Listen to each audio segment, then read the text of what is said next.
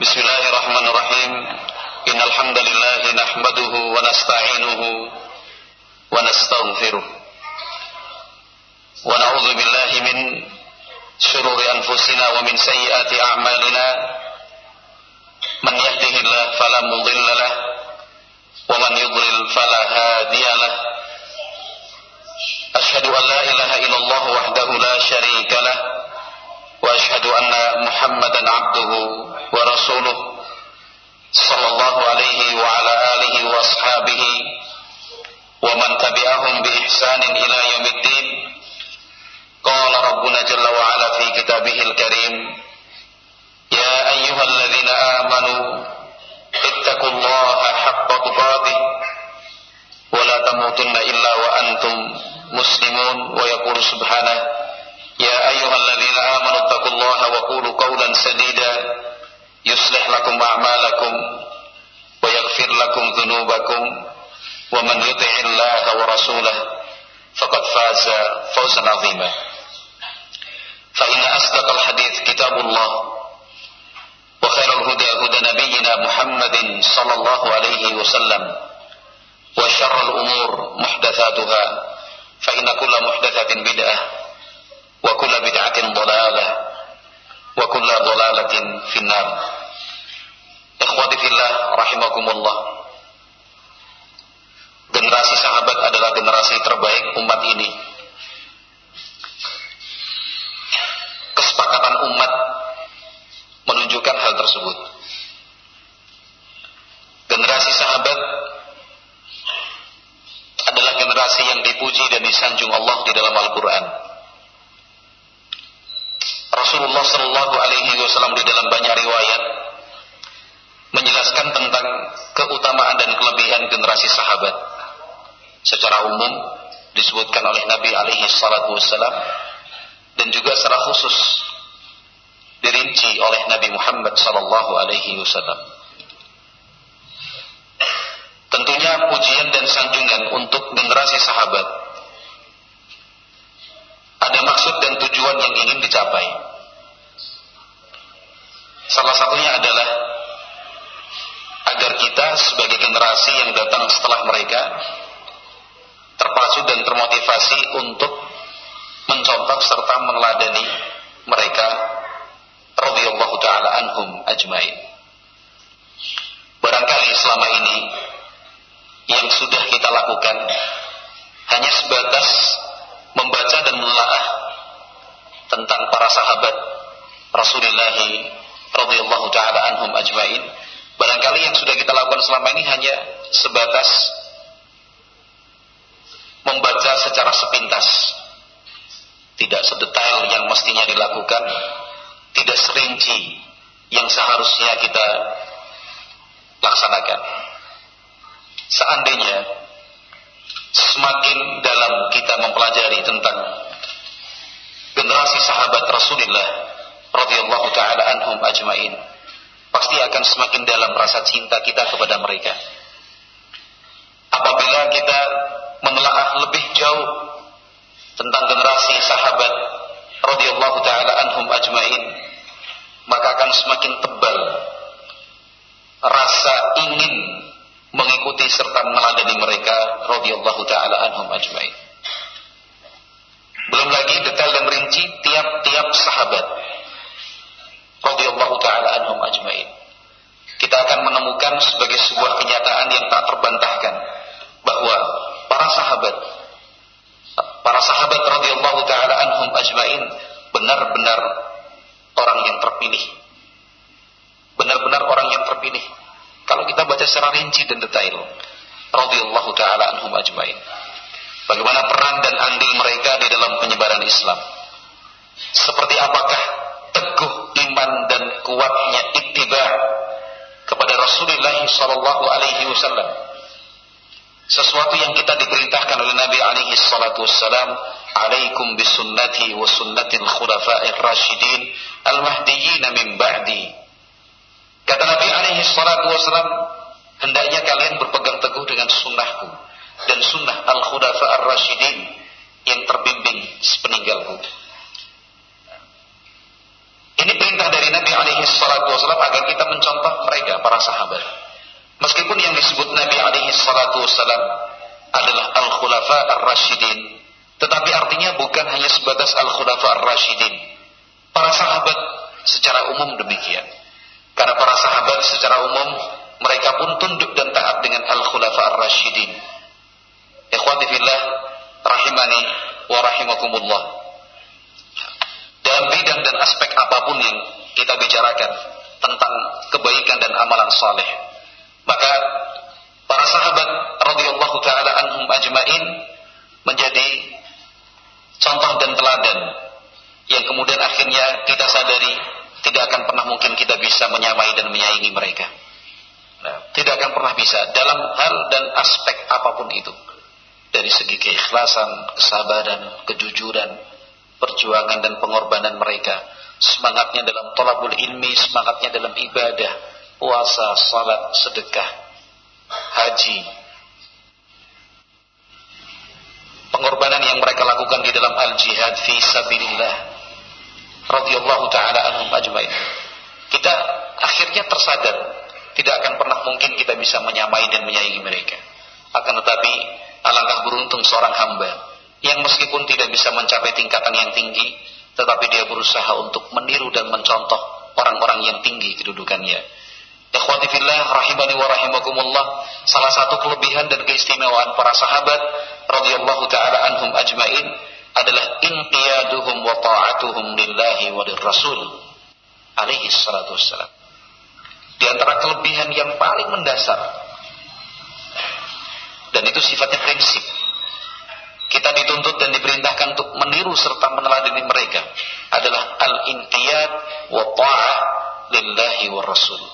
Tunduk taat sepenuh hati kepada Allah dan kepada Rasulullah sallallahu alaihi wasallam. Para sahabat luar biasa. Radhiyallahu taala anhum ajmain. Kalau memang itu betul terbukti datang dari Allah Subhanahu wa taala mereka benarkan tanpa menyisakan sedikit pun keraguan. Kalau memang itu sunnah Nabi Shallallahu Alaihi Wasallam terbukti benar-benar ajaran dan tuntunan dari Nabi Shallallahu Alaihi Wasallam dipegang kuat-kuat apa pun kondisi dan situasinya. Tidak ada tersisa keraguan sedikit pun di dalam hati mereka. Penuh taat. Allah puji mereka. Inna kana qaulal mu'minin idza du'u ila Allah wa Rasul an yaqulu sami'na wa ata'na. Pernyataan sikap orang-orang yang beriman hanya dan tidak ada pernyataan sikap lainnya. Pernyataan sikap mereka hanya satu. Idza du'u ila Allah wa Rasul apabila diseru, diajak kepada Allah dan kepada Rasulullah Sallallahu Alaihi Wasallam. Tidak ada pilihan kata yang terucap kecuali mereka mengatakan sami'na wa ta'na. Kami mendengar dan kami siap untuk melaksanakan taat dan patuh.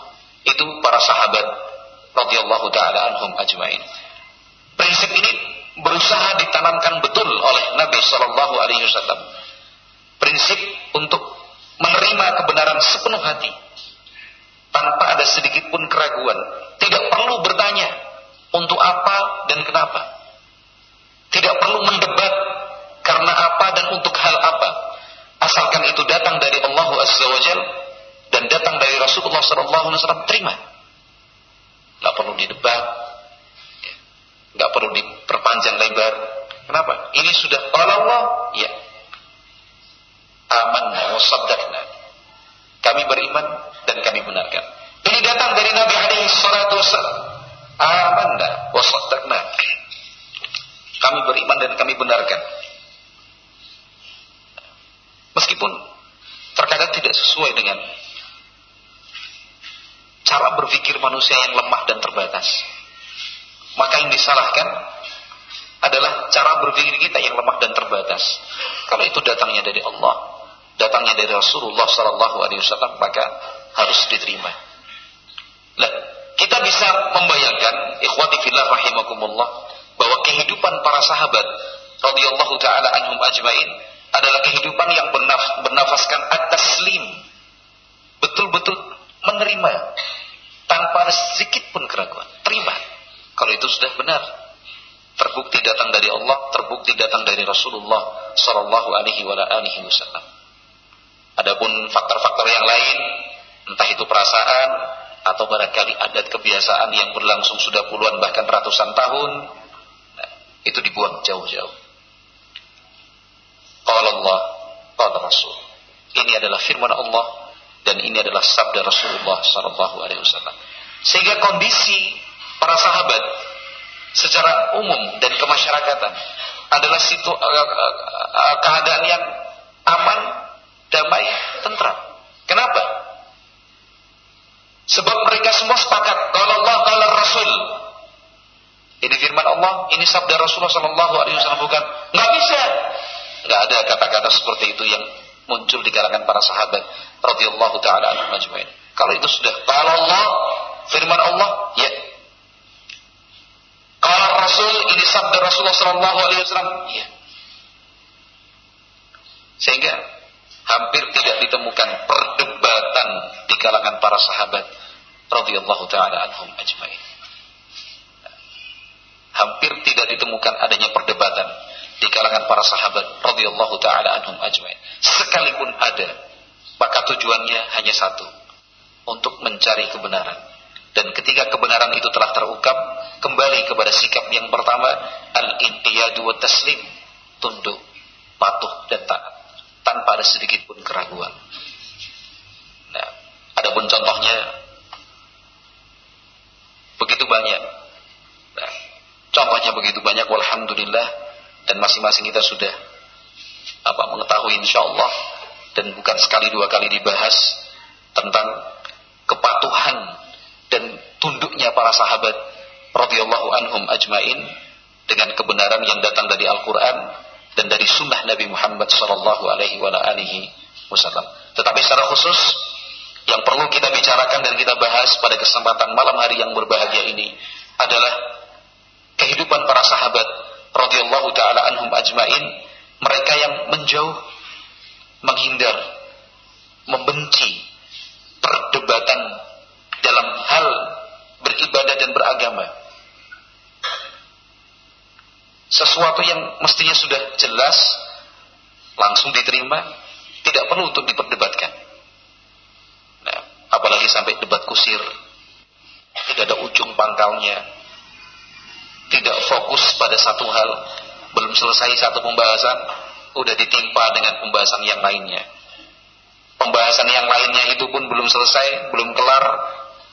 Tambah lagi dengan pembahasan yang lainnya. Yang ada hanya suara yang meninggi mata yang memerah, memuntah-muntah, kemudian usai dari itu semua menyisakan benci, dendam, dan sakit hati. Itu yang kemudian dilarang di dalam Islam. Adapun keterangan lebih lanjut, insya Allah kita akan membaca uh, syarah singkat dari Fadilatul Syekh Rabi bin Hadi Al-Madkhali Hafizahullah Ta'ala tentang hal ini melalui kitab Syarah Usuli Sunnah karya Imam Ahmad rahimahullah taala kitab usul sunnah karya Imam Ahmad rahimahullah yang kemudian disyarah oleh Fadilatul Syekh Rabi bin Hadi Al-Madkhali. Hafizahullah judul yang beliau berikan adalah tarkul jidal wal khusumat fiddin. Tarkul jidal wal khusumat fiddin. Tark itu artinya meninggalkan tidak melakukan melakukan perdebatan dalam pembahasan-pembahasan agama. Kita dituntut dan diwajibkan terima, patuh, tunduk dengan kebenaran yang ada di dalam Al-Quran dan kebenaran yang ada di dalam Sunnah Nabi Sallallahu Alaihi Wasallam. Hal ini sekarang menjadi objek dan target musuh-musuh Islam untuk diruntuhkan prinsip ini.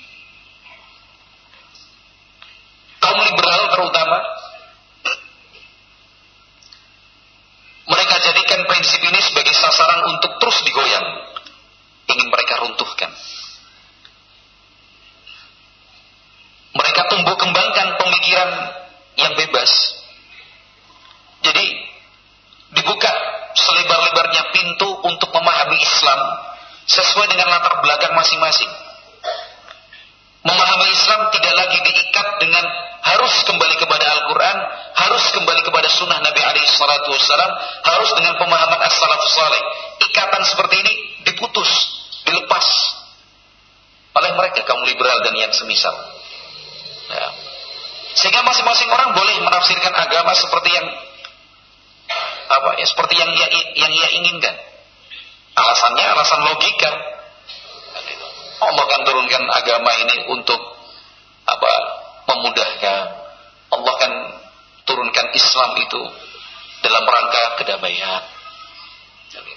Yang kemudian ujung-ujungnya pada pluralisme, persamaan antar agama.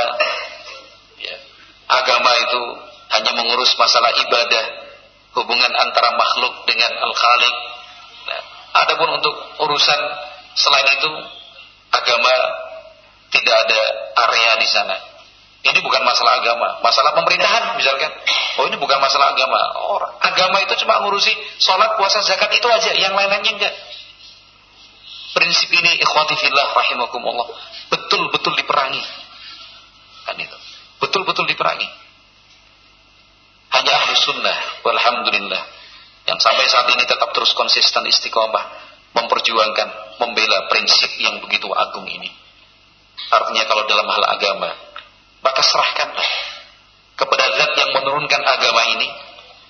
Jika kita berbicara tentang agama, maka percayakanlah kepada orang yang ditunjuk dan dipilih Allah untuk menyebarluaskannya, yaitu Nabi Muhammad sallallahu alaihi wasallam.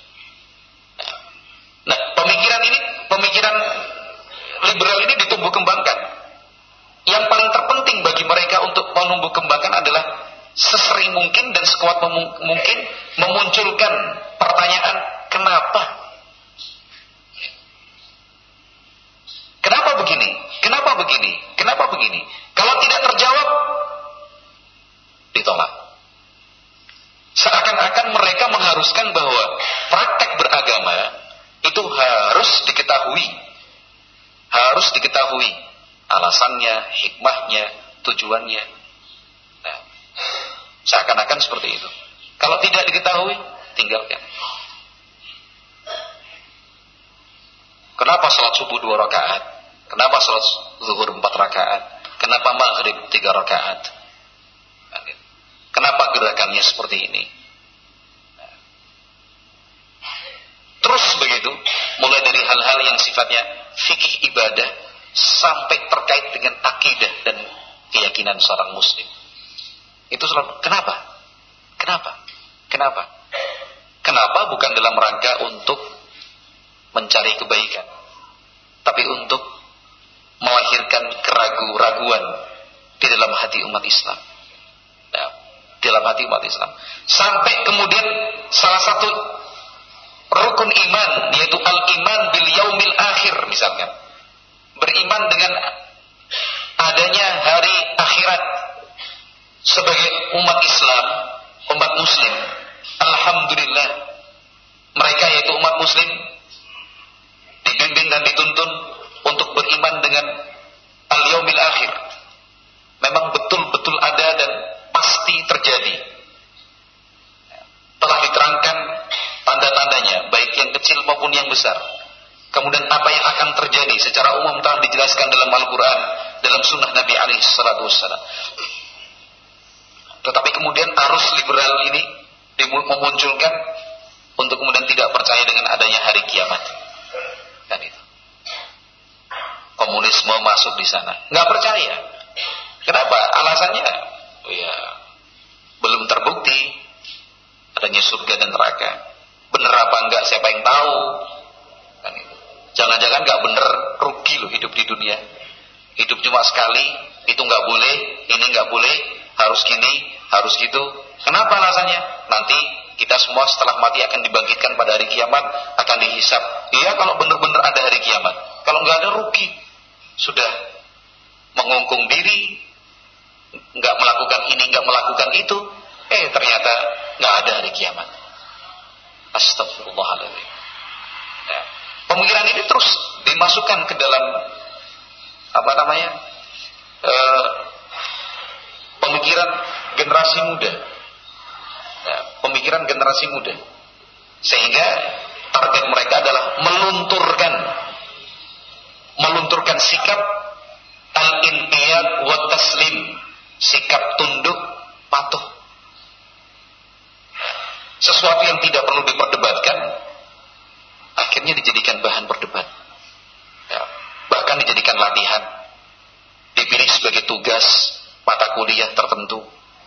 Ya, bahkan dibuat acara seminar yang memang konsepnya adalah debat. Ya, fala wala quwata illa billah. Al-Imam Ahmad rahimahullahu taala menyatakan dalam usul sunnah wa an la yakhasima ahadan wa la yunadhira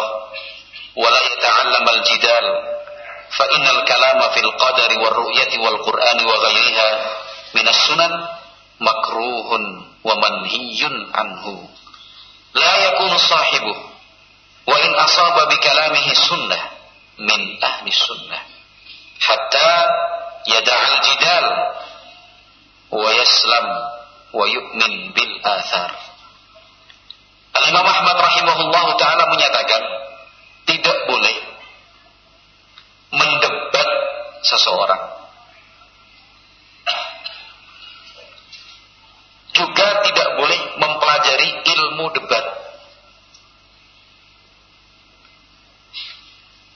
Karena pembicaraan tentang takdir ar-ru'yah ru'yatullah yaumal qiyamah melihat Allah pada hari kiamat nanti. Pembicaraan tentang Al-Quran atau ajaran-ajaran Islam lainnya itu dibenci dan dilarang. Si pelaku meskipun ucapannya sesuai dengan sunnah Nabi Sallallahu Alaihi Wasallam belumlah dikatakan sebagai ahlus sunnah. Sampai dia meninggalkan al-jidal yaitu perdebatan. Dia terima dengan sepenuh hati. Dan dia beriman dengan al-athar yaitu riwayat-riwayat yang sahihah dari Nabi Sallallahu Alaihi Wasallam. Ini tegas Imam Ahmad rahimahullah. Nah, tegas Imam Ahmad rahimahullah. Karena bagi sebagian kalangan debat itu dijadikan sebagai apa, pembuktian kemampuan berbicara seseorang dan juga untuk menguji seberapakah jauhnya kemampuan ilmiah seseorang. Jadi tujuannya bukan mencari kebenaran, tetapi untuk unjuk diri. Unjuk diri. Nah, menjadi sebuah kegiatan yang dihidupkan. Kan itu. Kalau mau pemilihan harus debat dulu. Kalau ada untuk kegiatan menentukan siapakah yang terbaik, debat dulu. Nah, permasalahannya terkait dengan agama, ya, ajaran-ajaran Islam yang sudah jelas dan pasti sumber hukumnya, kok masih juga diperdebatkan? Itu dalam Islam dilarang.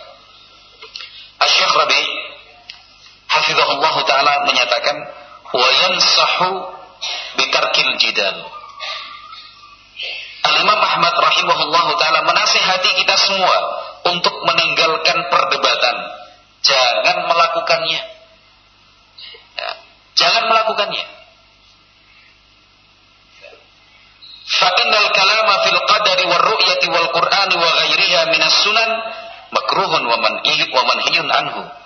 Karena pembahasan dan pembicaraan tentang takdir melihat Allah pada hari kiamat Al-Quran atau ajaran-ajaran Islam lainnya itu dibenci dan dilarang.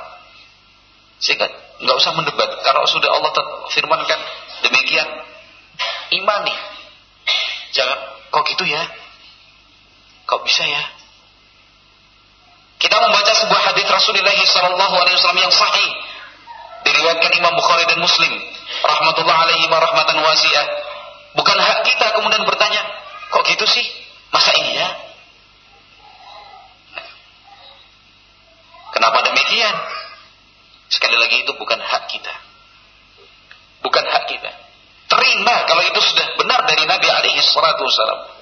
Meskipun kita nggak tahu apa latar belakangnya, tujuan dan hikmahnya apa. Lihat sahabat Umar ibn Khattab radhiyallahu taala anhu. Umar ibn Khattab radhiyallahu taala anhu ketika memimpin kaum muslimin melaksanakan proses ibadah haji, manasik haji. Sekian banyak umat ikut serta dalam proses pelaksanaan ibadah haji ketika itu yang dipimpin oleh Khalifah Umar bin Khattab radhiyallahu taala. Pada saat itu orang-orang Badui sebagian yang baru masuk Islam juga ikut serta. Apa yang dilakukan Umar bin Khattab radhiyallahu taala anhu ketika mencium Hajar Aswad? Beliau cium Hajar Aswad. Beliau mencium Hajar Aswad radhiyallahu anhu. Padahal ada kemungkinan ulama menyebutkan seperti itu ada kemungkinan yang menyaksikan Umar bin Khattab mencium Hajar Aswad salah faham. Terutama dari orang Badui, demikian juga baru mereka yang eh, terutama bagi mereka yang berasal dari kalangan Badui atau yang baru masuk Islam. Ada kemungkinan salah faham. Batu dicium? Batu disembah. Batu dimuliakan. Bukankah Islam itu melarang peribadahan kepada selain Allah SWT? Itu kok malah seperti itu? Karena adanya kemungkinan salah faham seperti itu, maka Umar bin Khattab radhiyallahu taala menyatakan di hadapan sekian banyak orang. Demi Allah. Lamu anak hajarun la tadurru. Ini di hadapan jamaah haji. Demi Allah, kata Umar bin Khattab radhiyallahu taala saya mengerti betul, saya yakin bahwa engkau hanyalah sebongkah batu yang tidak mungkin bisa memberikan madarat dan juga tidak bisa memberikan manfaat. Lalu laula anni raaitu Rasulullah sallallahu alaihi wasallam qabbalak ma qabbantuk. Tapi kalau bukan karena aku melihat Rasulullah sallallahu alaihi wasallam menciummu, tidak akan mungkin aku mencium. Tapi karena Rasulullah mencium, maka aku pun ikut mencium. Ya. Itu kan sikap seorang muslim yang luar biasa. Radhiyallahu anhu. Batu, seperti batu yang lain. Dalam hal apa? La tadurru wa la tanfa. Tidak bisa memberikan manfaat, juga tidak bisa mendatangkan madarat. Tapi karena dilakukan Rasulullah, dilakukan oleh Umar bin Khattab radhiyallahu taala. Sama juga dengan ittiba membuka bahu ya, sebelah kanan. Ketika melakukan tawaf dalam salah, satu prosesi tawaf itu. Kemudian rombel lari-lari kecil ketika melaksanakan tawaf di salah satu prosesinya. Ya. Itu dilakukan oleh Rasulullah SAW ketika itu tujuannya adalah untuk memperlihatkan kepada orang-orang musyrikin Mekah karena mereka menyebarkan isu bahwasanya kaum muslimin yang berhijrah meninggalkan Mekah menuju Madinah itu badannya lemah. Ya, karena pengaruh cuaca, sakit, jadi kering lah kalau bahasa kita ya. Maka Rasulullah perintahkan lari-lari, perlihatkan untuk menunjukkan bahwasanya kuat kaum muslimin. Nah setelah Mekah menjadi darul Islam, negeri Islam, di negeri Islam. Apakah tujuan itu masih relevan? Kalau bahasa orang sekarang itu gitu. Apa masih relevan sih? Masih sesuai? Lalu kan sudah masuk Islam semua. Udah tahu kalau umat Islam itu kuat-kuat. Mestinya kalau dilihat dari kronologinya itu nggak perlu lagi kan lari-lari kecil sambil buka gini. Tapi Umar bin Khattab radhiyallahu taala menyatakan sebelum Nabi Shallallahu alaihi wasallam meninggal artinya ketika proses haji, beliau tetap melakukannya. Maka Umar pun tetap melakukannya. Itu kan ketundukan dan ketaatan para sahabat. Dalam hal ini adalah Umar bin Khattab radhiyallahu taala. Nah, bukan kadang-kadang ragu. Duh, priwe ya. Jangan-jangan nanti malah rugi. Jangan-jangan nanti malah apa namanya timbul masalah. Jangan-jangan nanti malah ya Allah. Itu dalam praktek keseharian kita, masya Allah, perlunya sikap atas wal intian. Perlunya kita menghilangkan serta mengusir segala bentuk keraguan di dalam hati ketika ingin mempraktekkan dan mengaplikasikan ajaran Islam. Hari ini. Tidak perlu ragu. Nah, misalkan ada seorang pedagang ya, punya toko kelontong, barang yang dijual kan banyak macam-macam.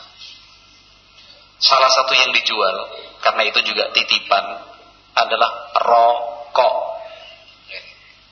Rokok. Jadi perusahaan rokok nitip, menitipkan apa satu etalase kecil kaca itu isinya rokok semua.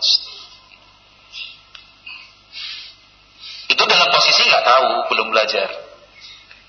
Tetapi setelah belajar Islam dikit dikit dikit aktif di pengajian, oh nggak boleh ya rokok itu haram ya. Bukan cuma makruh ya. Haram iya haram. Ulang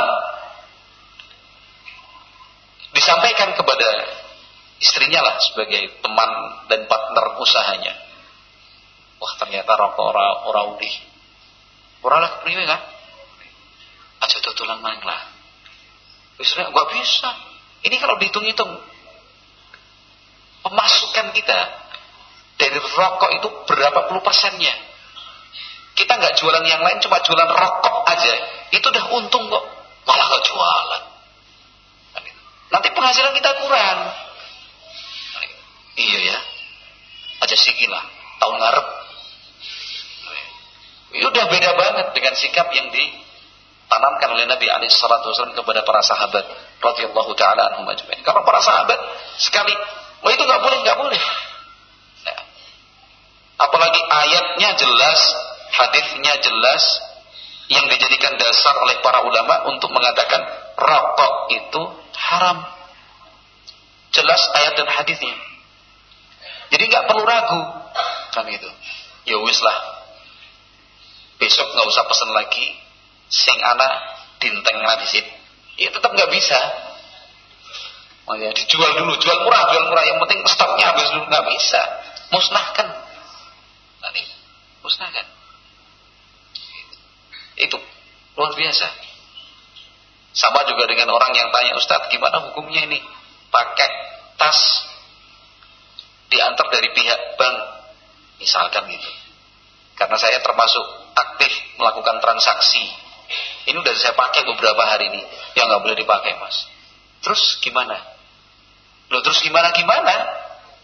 Ya nggak boleh dipakai. Kalau dikasihkan sama orang lain, ya pada baik lah tetap tidak merubah status itu sebagai hadiah dari bank. Ya pasti kita sudah pastikan itu dari jalur riba. Kan itu. Jalur riba. Tapi orang kepenak, ya orang kepenak gimana? Kan itu. Tinggalkan, jangan dipakai. Terus dia apakan? Ya musnahkan. Gak ada pilihan yang lain. Kan nah itu keteguhan sikap itu yang perlu kita kita pelihara yang perlu kita tingkatkan. Kata beliau hafizahullah, warada ahaditsu fi nahyi 'anil jidali wal khusumat. Terkait dengan larangan berdebat, apalagi sampai debat kusir.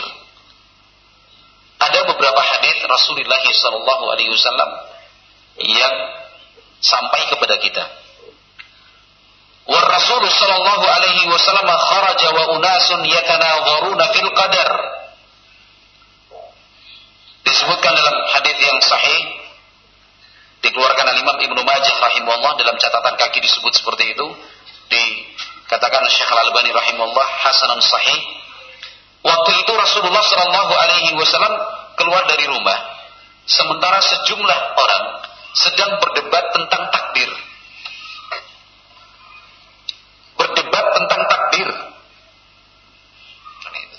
Fagharib Nabi Shallallahu Alaihi Wasallam marah hatta ka'anna matafaqqa fi wajhi habruman sampai-sampai digambarkan pada wajah Nabi salatu wasallam itu apa namanya marah itu seperti biji-biji delima buah delima saking marahnya.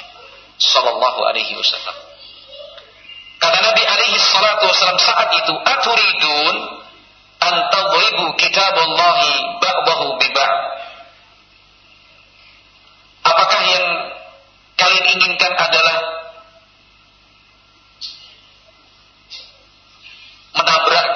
Al-Quran satu dengan yang lain ayat ini ditabrakkan dengan ayat yang ini. Ayat ini dikatakan loh ini ayat ini yang ini malah begini gimana ini? Tidak demikian.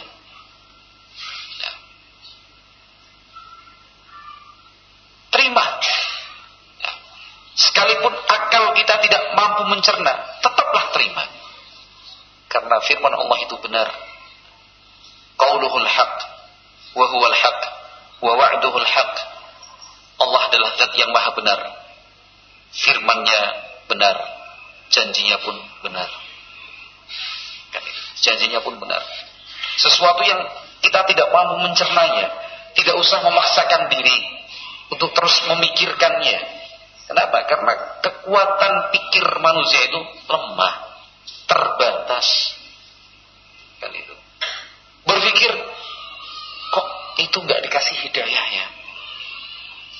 kenapa yang itu kafir? Yang itu malah beriman. Yang sana kaya yang ini miskin. Kenapa? Ya bukan hak anda untuk mempertanyakan seperti itu. Karena itu adalah keputusan dari Allah Azza Allah yang melakukan, Allah yang berbuat. Padahal dalam ayatnya jelas disebutkan la yus'alu amma yaf'alu wa hum yus'alun. Allah tidak ditanya kenapa Allah melakukan ini, kenapa Allah berbuat demikian. Malah yang harusnya kita ingat justru kita yang ditanya kenapa engkau lakukan ini, kenapa engkau perbuat itu. Bukan kemudian malah dibalik rumusnya. Mikir seperti itu sampai nggak nyanda. Kan itu. Nggak nyanda. Kenapa Allah menciptakan orang cacat? Semalam suntuk mikir terus. Kenapa Allah menciptakan orang cacat? Yang buta, yang tuli, yang bisu, yang tunagrahita, cacat mental. Dipikir terus. Kadil. Kenapa? Dan seterusnya. Masya Allah, saudaraku. sesuatu yang tidak perlu engkau lakukan. Yakinilah bahwa segala sesuatu itu sudah Allah tentukan hikmahnya. Ada manfaat dan tujuannya. Kalau anda tidak mampu mencerna, eh jangan dipaksakan. Lantas kemudian dijadikan alasan menolak itu semua. Lalu dijadikan alasan untuk kemudian tidak bisa menerima hal itu sebagai keputusan dan ketetapan dari Allah Subhanahu wa taala. Nabi alaihi salatu wasalam kata Syekh Rabi, ankara inkaran syadida. Beliau mengingkari betul. Mengingkari sejumlah orang yang berdebat tentang takdir. Padahal ayat tentang takdir jelas, hadis Nabi alaihi wasalam tentang takdir pun jelas. Nah, ketika Nabi alaihi pernah menerangkan kepada para sahabatnya bahwa masing-masing kalian itu sudah ditulis mak'aduhu tempat duduknya nanti di surga ataukah di neraka. Kemudian ada orang yang menyatakan ya Rasulullah kalau sudah seperti itu, fafi fafi manamal. Lalu apa manfaatnya kita beramal? Lalu sudah ditentukan si A si B itu tempatnya surga ataukah neraka? Kata Nabi alaihi salatu wasallam, "I'malu fakulun muyassarun lima khuliqalah." Kalian tetap terus beramal, beribadah. Karena masing-masing itu dimudahkan akan dimudahkan. Untuk apa dia diciptakan? Sampai di situ, nggak perlu ngejar lagi. Nggak maksudnya gimana maksudnya? Nggak ada tambahan pertanyaan. Para sahabat langsung terima. Karena perintah dari Nabi, ikmalu. Sudahlah. Lakukan saja amal soleh itu. Nah. Jangan kemudian pikir, oh percuma nanti amal-amal soleh. Ternyata sudah dicatat masuk neraka. Kan ya. Buat apa susah-susah amalan soleh? Nah, bahwa mungkin kita udah dicatat namanya masuk surga. Tidak demikian para sahabat bersikap dan bertindak. Tapi itu perintah dari Nabi. Malu. Oh dipegang kuat-kuat. Kerjakan. Lakukan. Laksanakan amalan-amalan salah tersebut. Kata beliau, "Hadza yadullu anna nahya 'anil jidali fil qadar wa fi ghairihi min al-aqaid." Hal ini menunjukkan bahwa larangan berdebat bukan hanya masalah takdir saja, tetapi terkait dengan akidah-akidah yang lain. Nah, kata beliau fal Imam Ahmad mutasyaddidun fil jidal wa anna man yaqul annahu la yatawassalu ila sunnati illa bil jidal fa hadha yaqul ghalat. Imam Ahmad rahimahullah memang sangat keras dalam hal ini tentang hukum berdebat masalah agama. Nah, bahkan orang yang mengatakan tidak akan mungkin kita mengetahui sunnah Nabi Alaihissalam kecuali dengan proses berdebat.